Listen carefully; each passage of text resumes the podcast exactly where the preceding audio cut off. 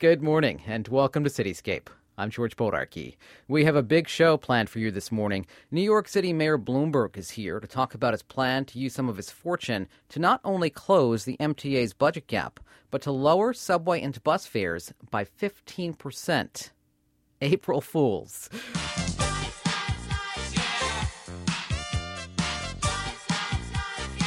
Okay, so we still have a few days until April 1st, but today we're testing your gullibility. Our guest is Andy Christie. He's the founder of The Liar Show, a comic storytelling event that uses the audience as a polygraph test. So get out your BS detectors. Good morning, Andy. Good morning. Tell us about The Liar Show. It's uh, been around for about two and a half years. We started in August of 2006. First show we did was at a little black box theater called The Pit, the People's Improv Theater on West 29th Street. And that actually came about because I had done a couple of one man shows, and they asked me back to do another one, um, which I didn't have. And I thought, how can I fill that time? and put together this show. I'm part of the big storytelling community in, in New York, um, whose kind of epicenter is the Moth. I don't know if you've heard of the Moth. Um, it's a national storytelling organization. So I sort of grabbed a bunch of friends and people from that group and asked them if they would do this, the, the Liar Show. What's the premise behind The Liar Show? The premise is that four people um, tell personal, short little mini memoirs, you know, embarrassing moments, um, you know, adventures, love stories. Uh, three people are telling the truth, and one person is making the entire thing up. How did you come up with the idea? Well, I always assumed that most of the stories that I heard in life and in the other storytelling shows were about 70% baloney anyway. You know, a lot of embellishment. They call it embellishment. That's kind of the euphemism for making stuff up.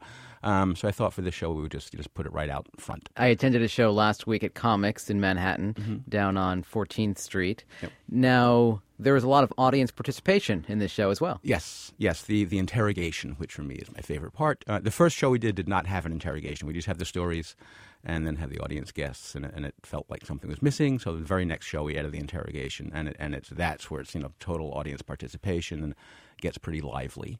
All the storytellers get back up on stage, and the audience kind of pelts them with with questions to try and get to the bottom of it.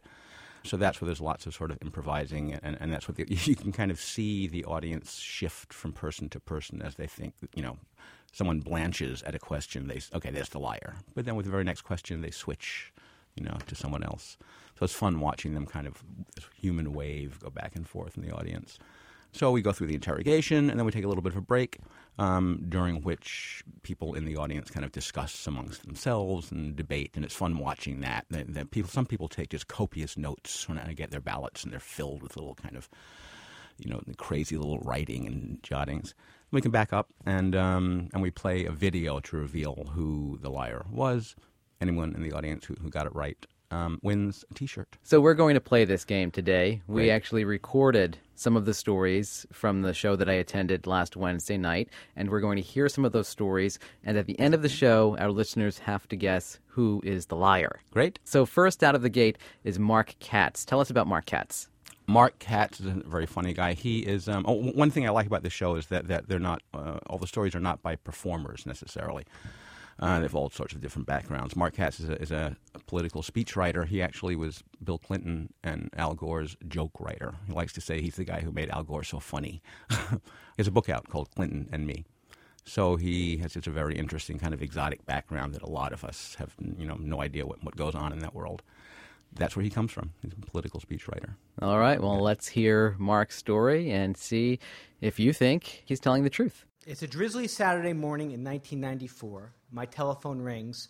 It's Mitch, uh, one of my best friends since junior high school, and now an assistant Manhattan district attorney. Hey, Katsy, a bunch of my friends from my office are uh, going to be playing touch football out in Central Park today if you want to come join us. Mitch knows that football is Katsy's least favorite playground sport, uh, so he throws in this additional detail. My buddy John's supposed to show. He knows that I know who he meant. John Kennedy Jr. Uh, loomed large in my life from my earliest days. I was born in December of 63, just a few weeks after that terrible day in Dallas. And my mother's response to that situation was to become obsessed with all things Kennedy and Camelot. So when I was born, uh, she looked down to see a little Jewish John John of her own. And on, when it came time for my first haircut, she went to the utility drawer to find a pair of scissors to administer me a very popular haircut at the time called the John John. Now, this perfectly cute story about a mom administered haircut only turns tragic over time as my mother continues to cut my hair until I go off to college. I'm not kidding, he said at the Liar Show. Having your mother cut your hair is not necessarily a bad thing, it's just a very uncommon practice this far from Appalachia. and we, it was a norm for us, but somehow we knew it was, there was a, it was a secret source of shame, and I knew not to mention this to anyone else. In fact, the worst part of these haircuts was not the haircut itself, although I can promise you, and I have lots of photographic evidence to prove, that these were substandard haircuts. The worst part was the Monday after the haircut, and I'd go to school and it set off all the taunts that you'd expect. Katz got a haircut, Katz got a haircut. And I was always petrified that the conversation would turn to where Katz got a haircut and who cut cat's hair. These were just some of the psychic scars I took with me into adulthood and brought with me to Central Park that day to play football. And as I'm approaching the great lawn, I see a bunch of guys out there tossing the football around. And I see, as I get closer, the guy with the backwards jet hat is John Kennedy Jr. I'm about to play touch football with John John, and I can smell the chowder. we make quick introductions, choose up sides. I am on the John team. My friend Mitch is on the other, not John team. John's our quarterback and I'm assigned to be on the offensive line, which means it's your job to um, protect the quarterback. Now, not only am, am, I short, I am also slow. So, who, who, the person who was lined up against me whip, went right past me and sacked our quarterback once, twice, three times. He couldn't get a, a, off a pass. So, I am now reassigned out of necessity to be one of the two or three eligible receivers on our team. John's already visibly annoyed with me, and he has no interest in throwing the ball to me. Um, until one time, I am on the line of scrimmage, and the guy defending me slips on the wet grass. And I break, break free, and I'm headed towards the end zone. And John sees me headed towards the end zone, and he's hanging back in the pocket, and then he pumps once, and then he pumps twice, and then he lets go a perfect spiral coming right at me. I'm in the end zone, and it hits me it's, I can see it coming right at me, and it comes. You're supposed to hit your receiver right in the square in the chest, which is where it, his pass was too square in the chest because it hits me like a precordial thump. Goes up in the air, spinning end over end, giving me an opportunity to drop the same ball twice, which I do. There is no way I'm going to be invited to Hyannisport now. The game is over. We are drubbed. Uh, and we all head back towards the west side. And there were a bunch of guys hanging around John, and he, I could tell he was noticing me, but I needed, for some reason, needed to get in close to him to tell him something that I had never told anyone else outside my nuclear family. I get into get close to him, and apropos of nothing, launch into this story about how my mother used to cut my hair to look like his, and that's what led me to a childhood of home haircuts. This startled him. And he said, um, does, does your mom still cut your hair? And I, and I said, No. He said, Good for you. he, seemed, he seemed genuinely relieved to hear my answer. And come to think of it, so was I. Thank you very much. Now, is Mark telling the truth? You be the judge, right? That's how it works. That's how it works. It's simple. Our next yeah. storyteller is a guy by the name of Peter Lubell. Peter Lubell um, is a, a, regular, sort of a core member of the Liar Show. He's done a, a bunch of them. He is a uh, TV and video editor, producer. He's worked for Independent Film Channel. He's worked for uh, BBC America. He came to Edinburgh with us. We went to the Edinburgh um, Fringe Festival in 2008, and uh, he spent a month there with us. A very funny New Yorker, one of the only people I know who's born and raised in Manhattan on the Upper West Side. Okay, let's listen now to Peter Lubell and see if he's telling the truth. In 1979, I had dinner with and may have saved the life of Carmine Galante by ordering spadini. Uh, my, I grew up on the Upper West Side of Manhattan, and, and we uh, took a drive, my family and I, to Little Italy, which in those days it was like landing on another planet. It really was a very dangerous planet. It was sort of, sort of the fun. A lot of these restaurants really were mobbed up, and I would go in and kind of start scanning the exits. Um, but the food was really good, and spadini. Spadini's this amazing. It's a southern Italian kind of culinary specialty. It's very simple um, and yet hard to do. It's uh, it's basically bread that's threaded with mozzarella and dunked in this like anchovy paste and then deep fried. Um, it's really great, but not everybody knows about it. And um, so I ordered the spadini, and the um, waiter said that they didn't have any. Just then, this older man who was sitting at the table next to ours, he said, "Tony, did that kid just try to order spadini?" And uh, Tony said, "Yeah." And this guy looked at me. He said, "Kid, you know about spadini?" And I said, Sure, I do. It's great. He started laughing. He said, Are you Italian? I said, No. And that was the first time he got a little sad. But as I say, there really was a lot of tension in this room up until that point. This, this old guy, he looked to me like he was sitting next to a couple of bodyguards, and they didn't look very happy either. And uh, there was just a lot of tension until, you know, the Spadini incident happened. And he got so excited, he said, Tony, you make that kid some spadini. I'm having some spadini too. In fact, spadini for everybody. And just like that, you know, it became a party.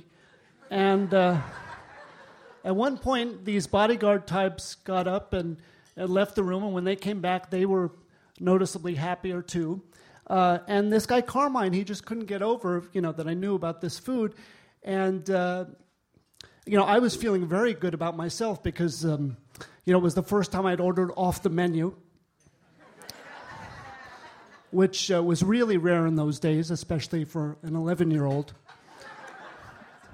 So I'm, I'm feeling pretty cocky too. And Carmine says, You know, you and your family, I'm having a party next week in Brooklyn. You should come. And um, I, I took him seriously. Anyway, the rest of the meal was very uh, nice. Uh, and then I spent the rest of the week trying to convince my parents that he was serious and we should go to this party. Now, uh, we didn't go. The reason I know that this man, the reason I remember his name, is that Carmine Galante was the head of the Bonanno crime family, which is one of the five families of the American mafia. And he was murdered a week later at this restaurant in Brooklyn. And his bodyguards were uh, later implicated. Nobody actually ever did time for this murder, but, but it's thought that the uh, bodyguards set it up. So, in my mind, about 11 years after this incident, when I saw um, Goodfellas, and there was that scene, you know, where they're having a good time with the guy that always he's talking all the time, and you know he's going to die, but De Niro says, "Not tonight, not tonight," you know. And then five minutes later, they're shoving an ice pick through his neck in the back of a car. That really happened to me. And I would like to leave you with this. Uh, you, know, you probably also remember the other great mob movie, of course, The Godfather, and the famous line uh, at the beginning, you know, leave the gun, take the cannoli. Um, to that, I would just add, order the spadini. Number one, because it's delicious. Uh, but also, it may save a life, at least temporarily. Thank you. That was storyteller Peter Lubell. You're tuned to Cityscape on 90.7 FM and WFUV.org. Good morning once again. I'm George Bodarky. Our guest in the studio this morning is Andy Christie. Andy is the founder of The Liar Show, a comic storytelling event that uses the audience as a polygraph test. And this morning, we're challenging you to determine which of the storytellers we're presenting to you is the liar. So we'll give away that liar at the end of the show. Our next storyteller is a woman by the name of Faye Lane. Andy, tell us about Faye. She's a performer, she's a singer, she's an actress. She has a couple of one woman shows out there. One I think the upcoming one is called I Wish It So, and the one before that was Texas Beauty Shop Stories. She grew up under a hair dryer in, in a uh, Texas uh, beauty shop. Her mother was a, was a, was a hairdresser, um, so that that's her background. Really interesting, and she's also a flight attendant. A lot of her stories spawn from that experience. Well, the story she is about to tell is a heart wrenching story, so get your Kleenex ready. it is. Get them out. So I grew up in Texas. This fat little girl in a glittered up Burger King crown, constantly reading. And when I was nine, I read this book called Angel Unaware, which was written by Dale Evans, who was married to Roy Rogers. And Dale Evans and Roy Rogers had a baby who died, and she wrote this beautiful book about it that put forward the idea that their baby was an angel. And it was based on a scripture that says, Be mindful to entertain strangers, for thereby some have entertained angels unaware. So I spent the greater part of my childhood on the lookout for angels. And whenever I met a stranger, I would think, Are you for real? Are you an angel? So in 1990, my husband and I arrived in New York City with nothing no jobs, no contacts, and very little money. And we were living at the Chelsea Hotel because we could pay our rent with a credit card. And New York in the 90s, in the early 90s, was very different and kind of scary. And there was this homeless guy who had set up camp downstairs outside our building. And it was really awkward for me because I didn't know how to be. You know, I, I didn't want to just walk past and not acknowledge him. But I was kind of scared, and we just had nothing to spare. And he would call out, Hey, can you help me? And I just didn't know what to do we were living on what we called dollar food a dollar egg roll, a dollar slice of pizza, a dollar taco. And one day the guy at Fast Walk gave me two egg rolls for my dollar. So I just really awkwardly gave one to the homeless guy. He said, Thanks, what's your name? And for some reason, I guess I was scared. I told him my name was Linda. He said, Thanks, Linda. And we developed this weird little relationship where I would give him whatever I could, whenever I could, and he started kind of looking out for me. Like if I came home late, he would say, Linda, where have you been? This is ridiculous. but it was odd. We couldn't really get I couldn't get too close because he was usually drunk and often inappropriate, and he would disappear for days at a time. And one day he just disappeared altogether. About four years later, I was standing in a deli across the street from Lord and Taylor on Fifth Avenue, and I heard this guy say, Linda. I didn't turn around. My name is Faye. And somebody tapped me on the shoulder, and I turned around, and it was this good looking older guy in a nice, expensive looking suit. And he said, Linda, you live at the Chelsea Hotel, right? And I said, Well, I live at the Chelsea, but my name is Faye. And he said, No, I remember you used to bring me egg rolls. And I realized this was my homeless guy. And he said, You know what? Those were really dark days for me. And you were one of a handful of people who treated me like a person. And I want to thank you for that. And he pulls out this leather wallet and hands me two crisp $100 bills. And you better believe I took it because unlike him, we were still broke. he said, You know what? You were like an angel to me. And I realized I spent my whole childhood on the lookout for angels unaware. And for the price of a few egg rolls and a few minutes of my life, given awkwardly and hesitantly and completely imperfectly, I had the opportunity to be one for this guy. And then four years later, he was one for me. So I got to be and entertain an angel unaware. And that's my story. And that was Faye Lane. We're going to move on now to James Braly. Tell us about James. He's a kind of a corporate speech writer, um, his day job, which he does less and less of. Now, he's a monologist in the kind of form, you know, like Spalding Gray type shows. He um, he had a really successful show. He went to Edinburgh and then an off Broadway run of his show Life in a Marital Institution, and he has a new one coming up called The Monthly Nut. Very funny, very bright, articulate guy. Now, is James BSing us? Well, you decide. Here's the story. So this is my big chance to get a two-bedroom apartment right in New York City, the real estate grail.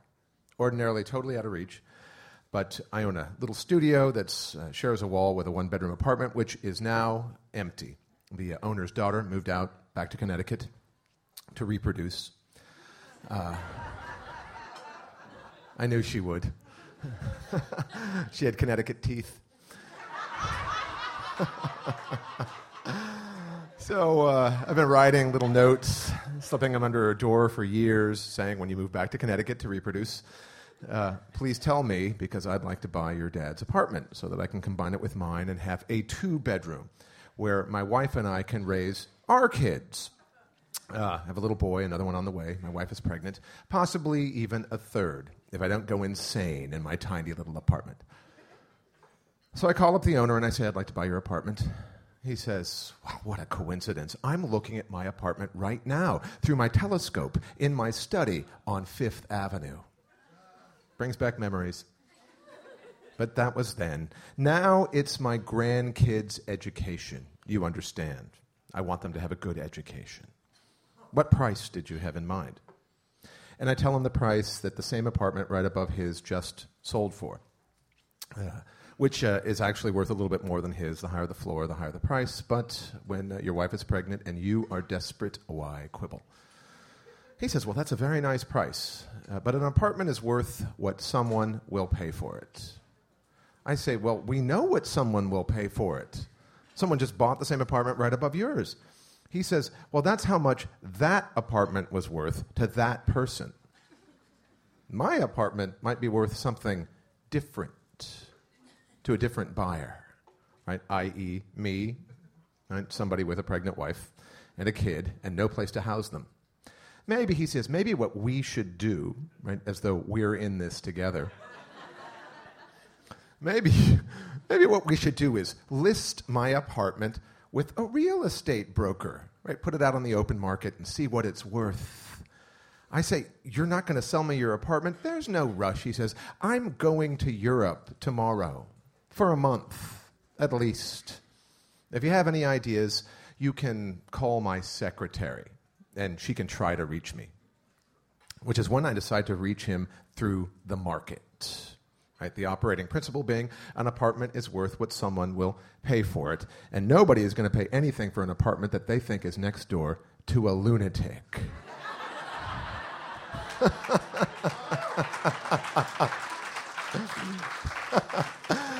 so I bribe my doorman, right, to uh, call me up whenever the real estate broker shows up with a client, because a doorman is worth what someone will pay for him. and I position the speakers of my stereo system so they touch the wall between my studio and the one bedroom.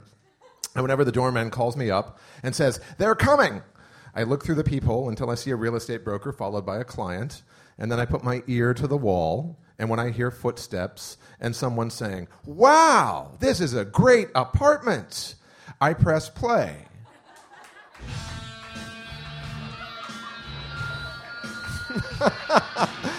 And then a few minutes later, what is that? Which uh, is the sound of market value plummeting.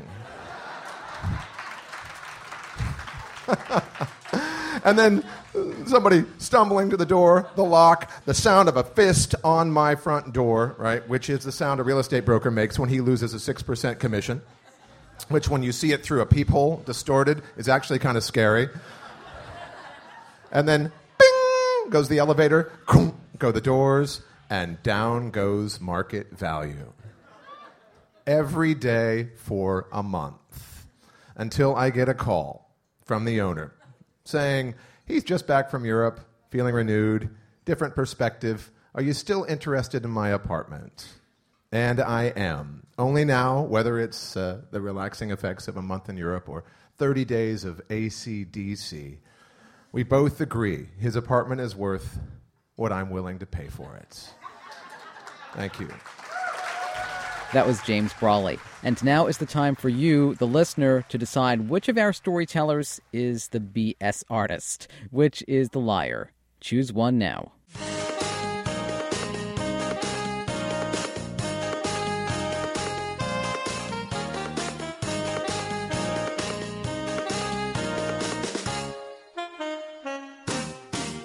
Okay, Andy, now is the time to reveal the truth, or should I say, to reveal the liar.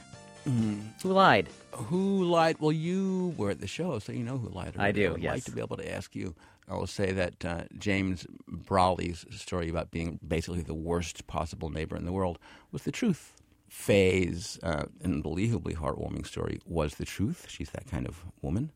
Mark Katz's uh, story, kind of unfortunately for him, uh, was true. I mean, given that his mother cut his hair until he went to college.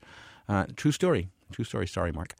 Okay, so that that leaves us with, with Peter Lubell and, and his lunch with the mob and uh, missing that fateful birthday party. Totally made up. None of it ever happened. No question, The Liar Show is a lot of fun. Andy Christie is the founder. You can check out more about The Liar Show online, right?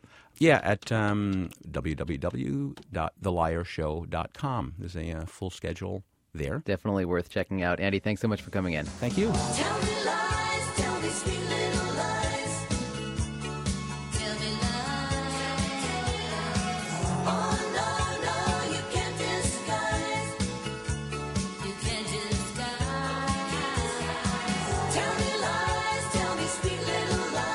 Thanks to the engineers at Comix New York in Manhattan and WFUV producer Andrew Hirschman for their assistance with the Liar Show segment. Finally, this morning, a very true story about the closing of what's said to be the nation's oldest gay bookstore. The Oscar Wilde Bookshop in New York's Greenwich Village closes its doors for good tomorrow, another victim of the sour economy. As Aaron McLaughlin reports, the store will be missed. We consider this place to be iconic. Milton Garcia came to the Oscar Wilde bookshop on a sunny Sunday afternoon to say goodbye and capture it on film.